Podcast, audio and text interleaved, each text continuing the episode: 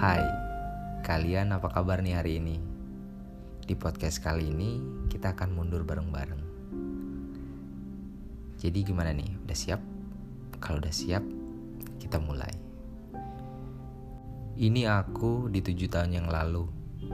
Aku punya banyak teman untuk bermain. Aku punya banyak tempat yang bisa buat aku bersenang-senang. Rasanya mudah sekali untuk mencapai titik kebahagiaan main hujan di lapangan, bertualang bersama teman-teman. Asik sekali gak sih? Pagi-pagi bersiap ke sekolah dan berkelahi dengan kakak di meja makan. Hah, mamaku yang suaranya begitu nyaring selalu jadi peringatan untuk kami berhenti saling adu mulut. Sampai di sekolah, seperti biasa, selalu gila-gilaan di jam istirahat Sampai pulang sekolah, langsung pergi main lagi sama teman-teman. Duh, jadi rindu sama anak-anak itu. Apakah mereka masih mengingatku hari ini? Dulu aku punya temen deket.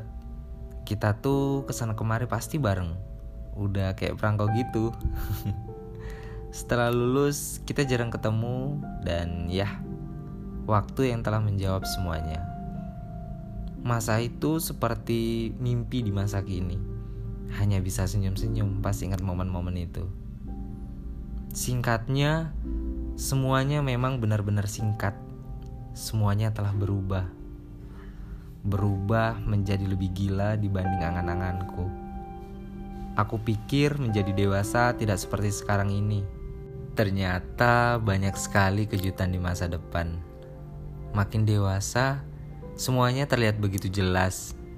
Teman-teman kita, orang tua kita, saudara kita, orang-orang yang kita kenal ternyata telah berbeda. Tetapi aku tetap memaknai semua itu sebagai kenangan yang manis dan indah. Hari ini aku tetap merasa demikian. Orang-orang datang dan pergi dari masa-masaku. Deket sama orang, abis itu lewat gitu aja.